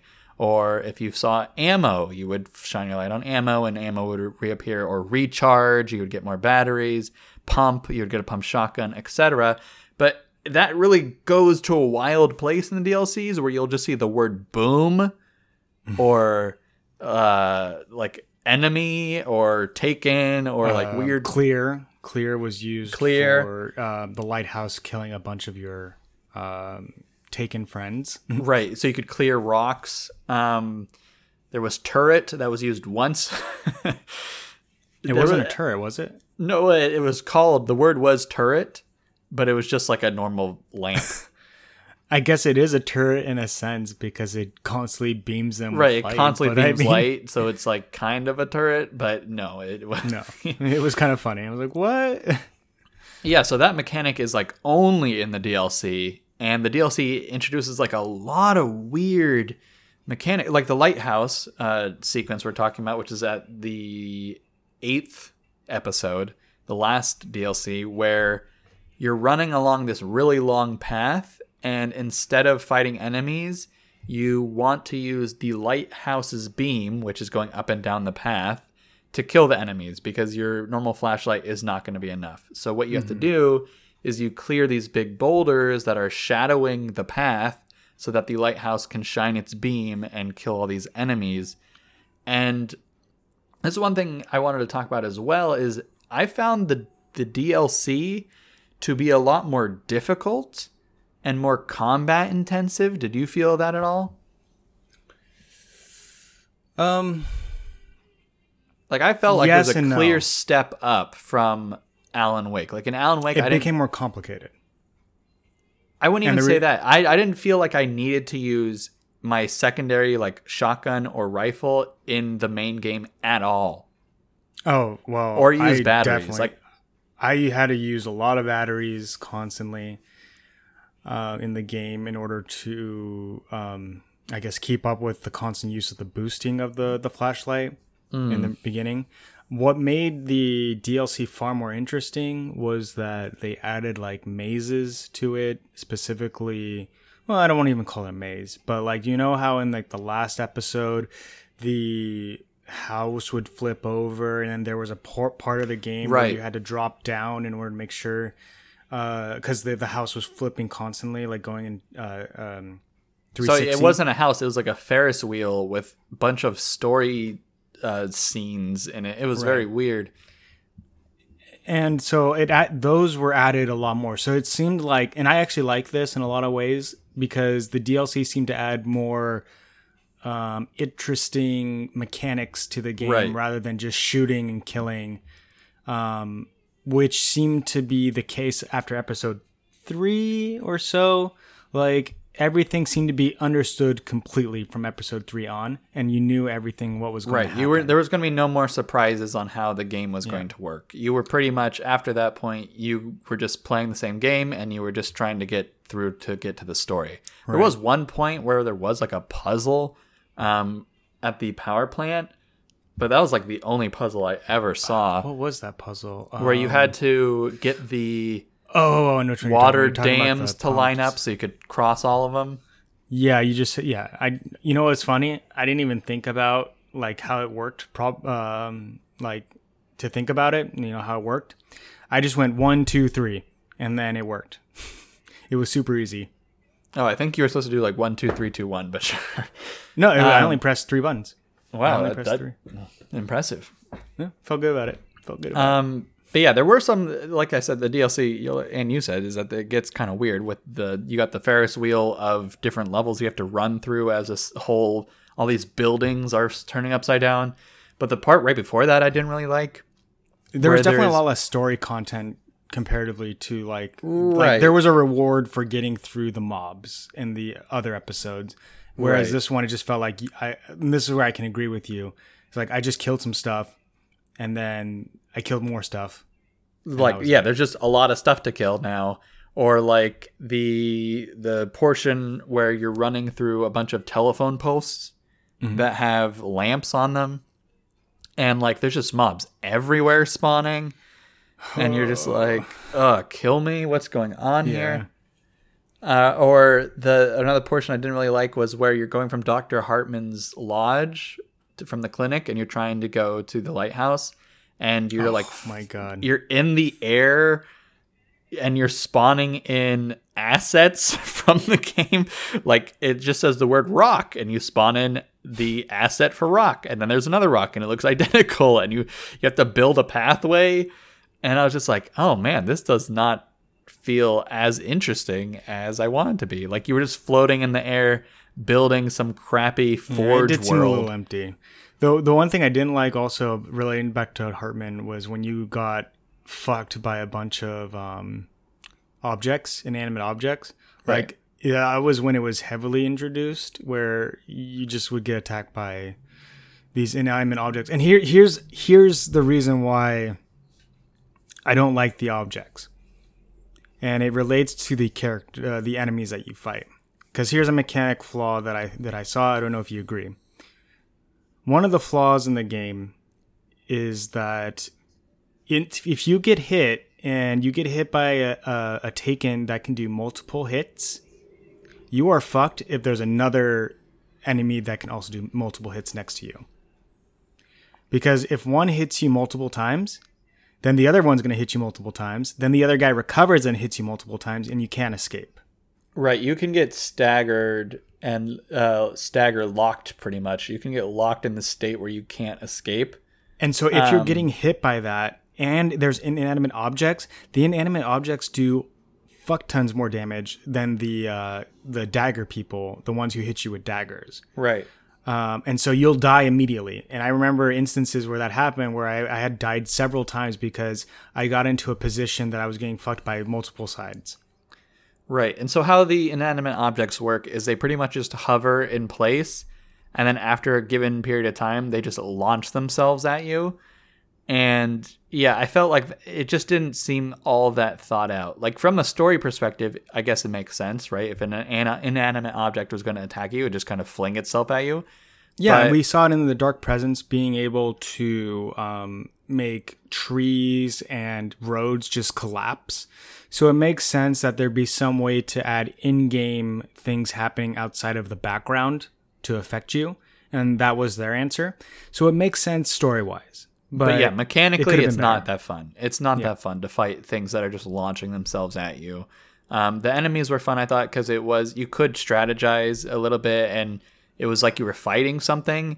The animate objects feel exactly that. They're just like a goddamn book being thrown at your head. Like it's not it's like the an enemy will shoot something at you, right? In a game, an enemy will shoot something at you, and the point is to like go kill that enemy. This, you're just fighting bullets. There's just bullets being thrown at you, and you just have to kill them. And it's I don't know, it's not the I, most fun. I think this could have been more answered. So the fact I agree that like if you strategize more, you even if you're getting hoarded by a bunch of uh, taken enemies, you can once you die the next time you go through it they they spawn in a similar manner. They have right. they're not randomized. So you can learn from it and make sure to to plan how you're going to do it like where do i point my flashlight first etc so that's not an issue. But because of the inanimate objects and how the staggering works in this game they needed to add something where if you did get staggered you can press the dodge button and then get out somehow because right. your dodge button temporarily is unusable once you um, get hit. Um, once you get hit. Well, and so the thing was, you could definitely strategize against the inanimate objects. Like you, there was only one portion in the game where I felt like it was unfair because you were just in a open zone and there mm-hmm. were like six of them, and so you couldn't really dodge all of them, and that was the only really cheap portion. But everything else, if you find a telephone pole and just stand, stand behind, behind it, it, you were invincible. yeah. Like these inanimate objects would just hit the post and then float and then hit the post right. and then float. And it was just like that that's also made it feel even worse because it's like well, not only does it feel bad getting hit, it feels bad even fighting these things because it just there was no really reward. All I had to do was stand behind a post and flash, shine my flashlight, you know. Yeah. It, it, it maybe it felt like cheaping the game or cheesing it. Yeah, it made the game a little bit cheaper, just in those points. And luckily, that's not a huge portion of the game. No, and and as we've talked about in a very long conversation about this story, the story really um, keeps you in this game. So even right. if sometimes the gameplay isn't always, you know, up to snuff, um, you're still, in my opinion, you're you're enthralled with right. the story. Well, that does it for mechanics, I think. Do you want to go into pacing and UI design? Yeah, let's do it. So, we talked about this a little bit, but this game was literally set up as a season one. Okay. And the design was essentially that it would be a six episode television like series. And then I think a lot of TV shows sometimes had this. I know I saw uh, Lucifer do this. They had a couple extra special episodes that um, continued on with the story uh, or some way or added a little bit more about the characters or something like right. that. Right. Some you know some TV shows if they're not on during like the winter or something, they'll still have like a special Christmas episode or something like. So it, it it was set up like a season, and we were supposed to get a season two. yeah, you're gonna hear this a lot from us about how salty we are about wanting an Alan Wake two. yeah, and uh, but something cool about the episode is that when when you would finish an episode, you'd get the end screen to pop up It'd just be like end of episode one, and then you'd have some music playing in the background for several minutes, and, and they, they were really good. They're really cool, and it, it felt like a relief to me. Like after going through like an hour to two hour chunk of gameplay, and then you finally hit this like conclusion for that episode, it felt good to just be like all right, now I don't have to shoot anything for a bit. I can just wait here for a couple minutes if I want, listen to the music. Yeah, and it was like five minutes long too, like each. Uh, right, like three to five piece. minutes like long. you yeah. really relaxed. You enjoyed your break. Right. And then when you started a new episode, you'd get a previously on Alan Wake recap video explaining what happened throughout the last episodes that you were playing, which I thought was pretty cool. It didn't really help me in particular because I was playing through multiple episodes at a time. Mm-hmm. Um, but I could definitely see like if you wanted to make use of the length of this game, you could definitely go, go one episode at a, a time. Yeah, maybe this should have been day. done in eight sittings. Like this was meant for people who maybe have a life, right, um, and have a job, right, like or or have you know normal jobs, nine to five jobs, right, where they only have a few hours of time to be able to do this, and then you can go through it. You're gonna forget stuff, um, especially with how complicated. You know, it's not that complicated in one sense, but at the same time, if you really want to understand the story of this game, it's very complicated. Right. Especially when you're you're like a story within a story within a story. Well, yeah, who knows how many stories deep we go. But yes, it's definitely like I thought it was good regardless yeah. of if it was all that useful, I liked this setup of like once an episode is done, you have a breather and you have a recap the following episode. The only small issue I had, and uh, you had it as well, was episode two was just a little too long, in our right. opinion, compared to the others. Um, and maybe it did seem like in episode two there was a cutoff point that could have worked, where it could have been an extra episode or something like that because each episode, as Quinn mentioned, was only about an hour too long. And that one felt like, I think, four hours. It was quite long, that second episode. Oh, I don't think it was four hours, but I think it was definitely like two and a half hours, maybe. Well, especially the first one was a lot shorter. So just, mm-hmm. I think coming off the first one, it felt too long. And then it being a little bit longer than the rest made the other ones feel doable. Even maybe I, maybe it was really long because I kept fucking dying in episode two. That's possible too.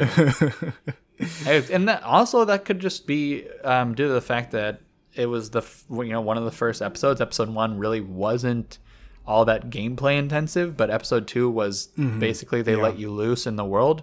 And maybe I felt like I was being very cautious um, at the beginning of the game, and then I realized like I had infinite batteries, basically, and infinite ammo for whatever reason. I think I was just, I think it's easier to shoot people on PC. I, I think I only missed one shot in the entire game, and it was in the DLC. But yeah, so I felt like I was totally capable, and I didn't, that caution kind of dissolved after episode two, and maybe that allowed me to go faster throughout the world. Mm-hmm.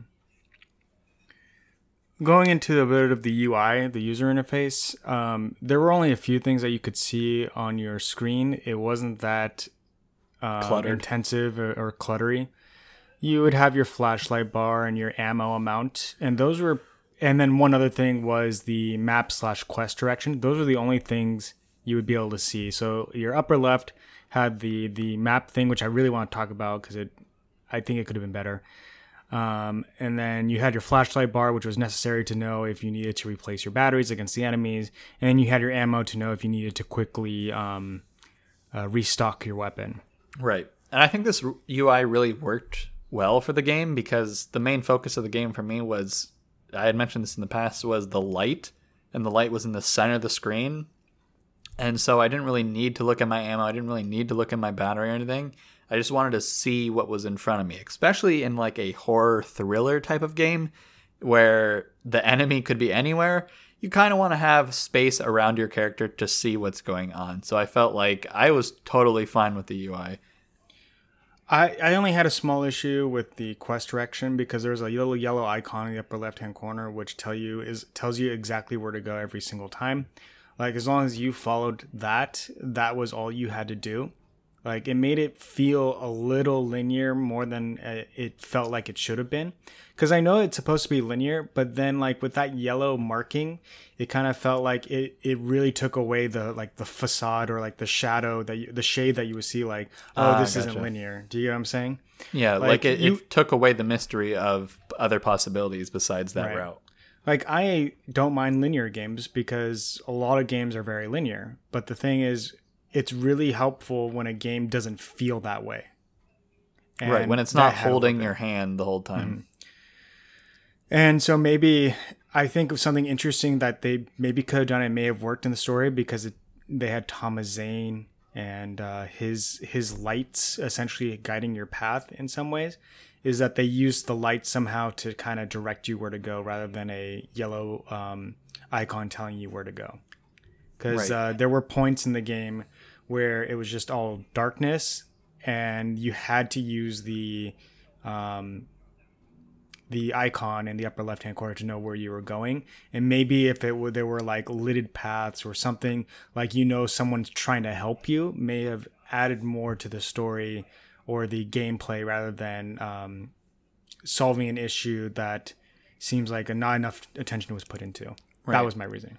Well, I I can agree with a little bit there. Um, I don't think the map was necessarily necessary. I guess necessarily necessary, but I never had an issue finding out where to go, and I felt there were times where there were lights guiding me to where I needed to be.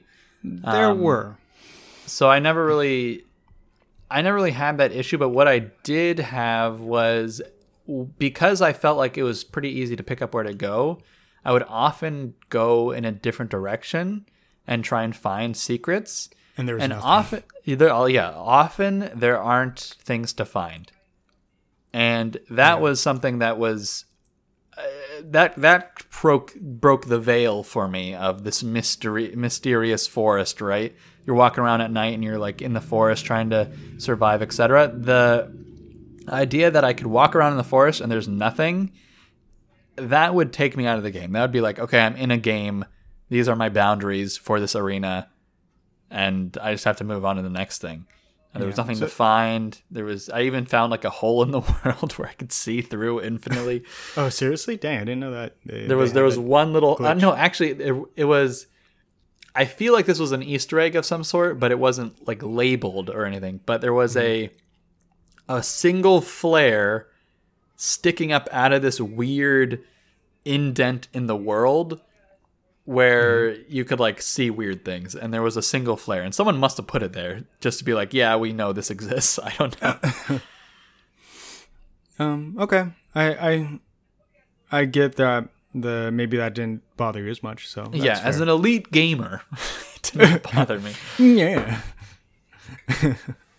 Uh, but yeah, I think that's about it for for this area. It's it was done pretty well, and it needed to be done this way in a very linear way as compared to what um, Remedy was uh, t- intending to do as a sandbox game, because this game was super story heavy, and so this pacing um, was done pretty well, I think. I agree. So I think that's enough to move on to the sound. What do you think? Yeah, so sound. Let's start off with music. Um, most of the music is just like creepy, eerie stuff when it just comes to the actual gameplay. Like, there's not specific songs playing besides the one instance um, where Children of the Elder God is playing, which is a in-game. It's a song made by a rock band in the game, and that's playing when you're at the Anderson Brothers farm on their stage fighting all the baddies. It's playing a song called Children of the Elder God, which is, you know, that was fun. That was cool. That was an interesting musical experience, but mostly it's just the horror vibes songs in the background.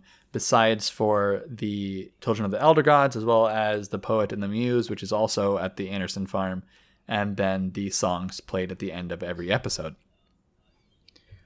Yeah, um, the thing that I really liked about it was the music at the end of the episodes. Honestly, Yeah, that that was definitely in terms of Uh, musical highlights. Those were the the good parts. yeah, because sure. those are the ones I actually remember. The first and last episode, uh, especially those musics were really good. The first episode had something about the Sandman, and it really played into um, like him waking up from a nightmare and then going back into one constantly.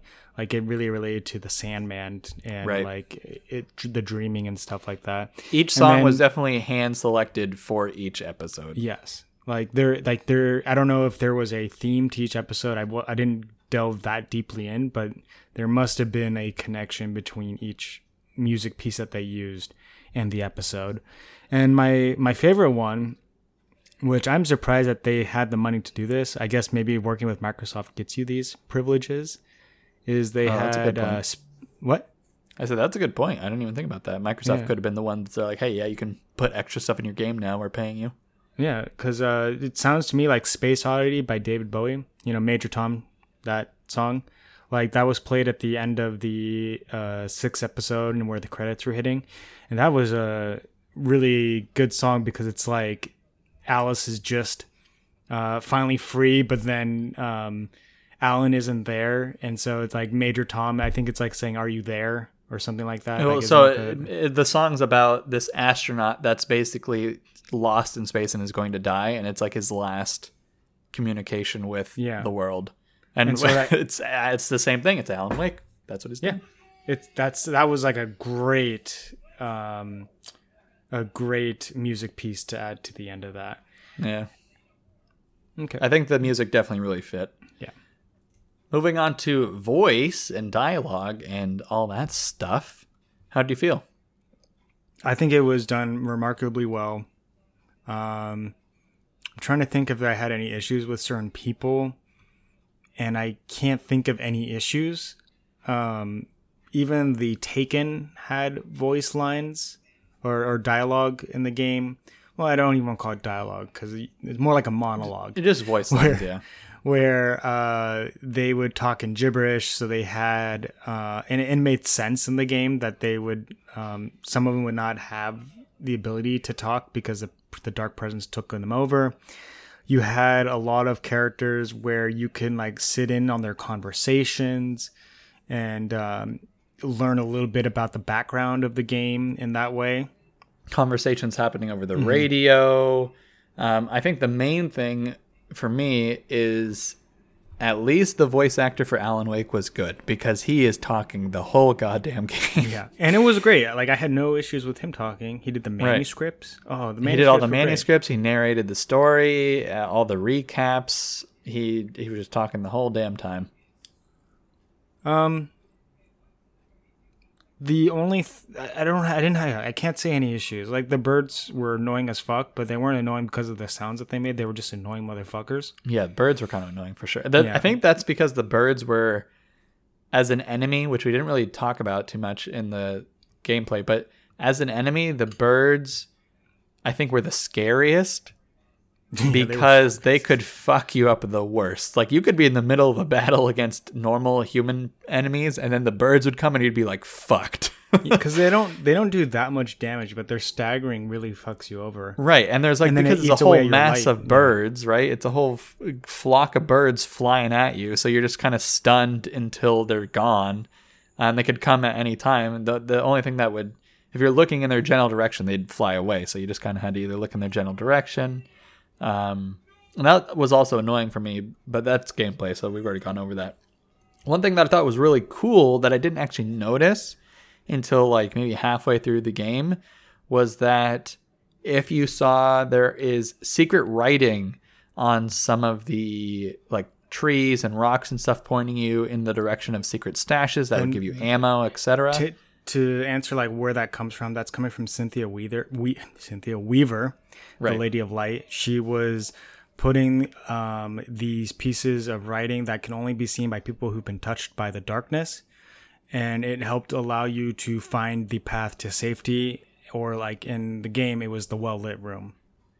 Right. Um, and it had like the same logo as the power plant. Like it was very dedicated to her. But every time you would see any of this secret writing, you would hear this breathing in the background. And I always, I had no idea what that was. And I always felt like, was it Alan Wake breathing really heavily? But after about halfway through the game, I realized that it was Zane in his diving suit breathing. Um, and the reason why Zane's in his diving suit, which we didn't really talk about in the story aspect, was that he just, when he wrote himself out of existence, he jumped into the lake in a diving suit with the, He, the he woman, also Barbara. loved diving. Right. He was also a diver, but Mm-hmm. the reason why he's, I feel like he's in, still in a diving suit is because that's how he ended his life, quote unquote. I mean, he did kill his muse. Oops, sorry. Well, what are you going to do? my I hit my mic. Um, yeah, I think that's pretty much it in terms of voice. I can't add anything else. I think it was done very well. So Yeah, I think we can move on. So our last um, topic or the last area of our review is replayability. And this game has not that much replayability aspects in it, honestly. It's got DLC, so I mean that's good. That because the DLC didn't come immediately after the game came out, it took some time later, and so there you if you had bought the game new, you got those two episodes for free. You got one for free, and you had to pay for the other one. One. Oh, sorry, sorry. I apologize for that. You got the first episode for free, and then you had to buy the second one for seven dollars. But if you had the game used, you had to buy the first one for twenty dollars and the Yeah. second one for seven dollars, which was kind of ridiculous. a little ridiculous. Remedy gotta get that money. Gave, especially with how much they gave, it didn't give that much. So Right. the fact that it was twenty seven dollars was ridiculous. yeah, Um, for but pretty much it is three hours of content. If it was free like us, because we got it on the Epic Games Store, um, where it was free, or if you're really lucky, maybe you can get on Steam for four bucks. I don't know if that includes the DLC. God hopes it does. Um, it it isn't too much. And going into the game itself to replay it, the only reason why you would do it would be to collect all the manuscripts. That would probably be the most in, uh, valuable aspect as compared to the other collectible items that you can get in the game, because the manuscripts actually tell a story.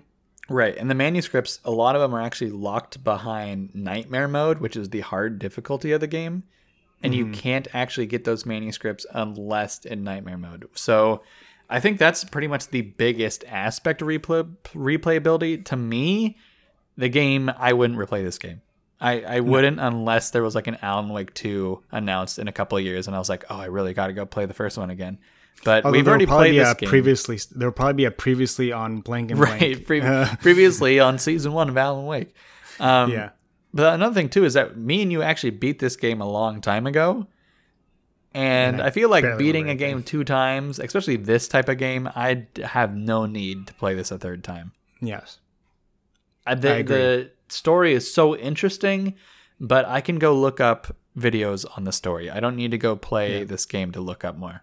I can look up the manuscript and then Right, I can look up all the manuscripts, read all that. I don't have to go play this game anymore. Yeah, I can, I, in fact, I can probably because it was narrated. I can just look up a video and then just have Alan Wake do it for me. that Just have Alan so Wake read better. you to sleep all of his manuscripts. Mm, oh, it's so good. Yeah. All right, yeah, but that's that's more or less it for replayability. It's I don't recommend this game to be purchased specifically on replayability. It doesn't have that value. What it adds value, the value that it adds to um, this game is the story. That's the reason why you play this game is that the story is phenomenal. Well, let's get right into it then. Let's get into what is the conclusion of this review. How do you feel about the game Chase? Would you buy it? Would you have your friend buy it? Would you say stay away from it? Would you get it on a sale? What is So- it? I wrote down here that I don't recommend the game, and Quinn saw it later in the And I threw up in my mouth. Uh, and you're like, the hell what the fuck? that? And here's why. I love this game a fuck ton. This game is really good. The problem is the ending and then what has happened since like its desire to become an Alan Wake 2 has bothered me so much that I don't recommend this game because you're going to feel so sad and after you're, you're playing basically this saying don't get this game because it's really good and you'll invest your time and then you'll be disappointed that there's not a conclusion. Yeah, you'll be disappointed that there's not a second game because this game is so fun, but it's like it ended on a purposeful cliffhanger right. and it's never going to be answered unless uh I don't know, they get us a, B team someday to to do it. Um, which I guess in this case would be the original people who made this game, and then the other people were able to work on a game that actually made the money. Because I mean, Alan Wake Two would make the money, but it would be nowhere near as like a really like I don't know AAA game that that uh, that had maybe a, a either a, a already really good IP or B was already a um um or like a new game is my point. Like when you do an Alan Wake 2, usually you lose people or like a, a like a something 3 whatever whatever game you're doing, you lose people as you go through the uh sequels, etc. if you understand what I'm saying. Depending. So it's not going to yeah, generally. This isn't always true. You know, sequels can do better than than the the ones that that they did before. I have, a- I have a feeling like things like Borderlands 3 is going to definitely do way better than Yeah. Borderlands yeah, 2. and but- there there are exceptions. But I mean, it's not. I, I get where you're coming from. That it's kind of it's a little too old at this point. The hype is kind of dead for it. Mm-hmm. Um, they have other things that they're working on that are probably making them more money. Like Quantum Break made them probably more money because they had a deal with Microsoft, and Quantum Break was also a TV show, so it was like this bigger franchise than just a single IP. Um, I think from what I've been seeing is that Control is kind of a step back into the double A range instead of the triple A, and that it's more like Alan Wake. And that gives me hope that maybe there'll be an Alan Wake 2. Hopefully. I'm in a different boat than you, Chase. I would recommend this game. I think it's really good. I think it's a really good time, really fun, uh, really interesting story. If you don't, if you have to purchase the DLCs, right? If you have to purchase the DLCs on Steam, um, if you're getting on Steam, I don't even know if this game is on Steam because we got it on an Epic, and the Epic one invo- includes both the DLCs. But if you if you had the choice to purchase the DLCs or not, I would probably not purchase them because I felt like the DLCs solidified the fact that there should have been an Alan Wake 2, and that's what hurt me. Maybe that's what's hurting me is that the fact that I played the DLC and I'm like, no, there needs right. to be I think if you played the the game on its own without the DLCs, it would still be really good without that much hurt. Like there would still be a little bit of hurt because you're like, well, there isn't really a. There's a lot of questions at the end of the game, right? But mm-hmm. ultimately, I feel like that the game is about that. But when the DLCs are introduced, then it's like not only are there questions we're not going to answer, but we're going to answer them in the sequel. And then you're like, okay, there's not a sequel. Fuck yeah, me. the yeah, definitely Alan Wake 2 is going to be called The Return. Right. And or at least the the book was going to be the return. Whatever episode, some episode, the last episode would be called the return or something. You're right. It would just be called Alan Wake Season 2. something like that. but I definitely recommend this game. It is a really fun mix of like thriller, action, third person shooter. I really, really, really love the the flashlight and then shooting mechanic. I think that is so cool and it fits the world perfectly. There's no doubt in my mind that this is like how this would mechanic would work within the story. And there's no reticle on screen, so you're just using a flashlight. It's very like organic. I really, really love the game mechanically and the story. The mechanics and the story fit so perfectly together, I feel like. And you, it's really hard to find that. And Alan Wake does a tremendous job of that. So I would recommend this game for sure. It's probably 15 bucks if you have to buy it. That's super cheap for a game like this. Yeah, the mm-hmm. graphics aren't amazing, but story-wise, it's insane. I really enjoy it. I've paid more for less. This game is quite a bit has a, quite, a pretty decent length to it. I like it. Buy It's worth game. it. It's, It's worth worth it to me. Yeah, just I don't. I wish I only recommend it if they come out with Alan Wake 2. Right. That's just me.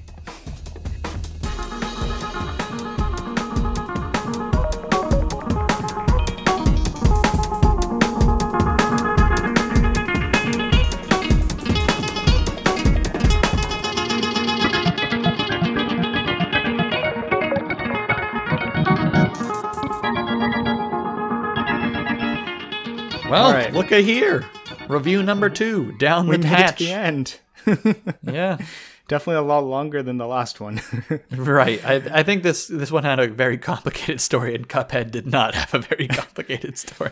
yeah, so uh, I hope you enjoyed this episode, and uh, we really thank you for listening. And I hope you would be willing to share your opinions. Where can they share their opinions, Quinn? BS Gamers Podcast on Twitter at us. Tell us about Alan Wake. Tell us your thoughts. Tell us about Alan Wake 2 and what would be happening in this Alan Wake 2 that is not made yet or may never well be a thing.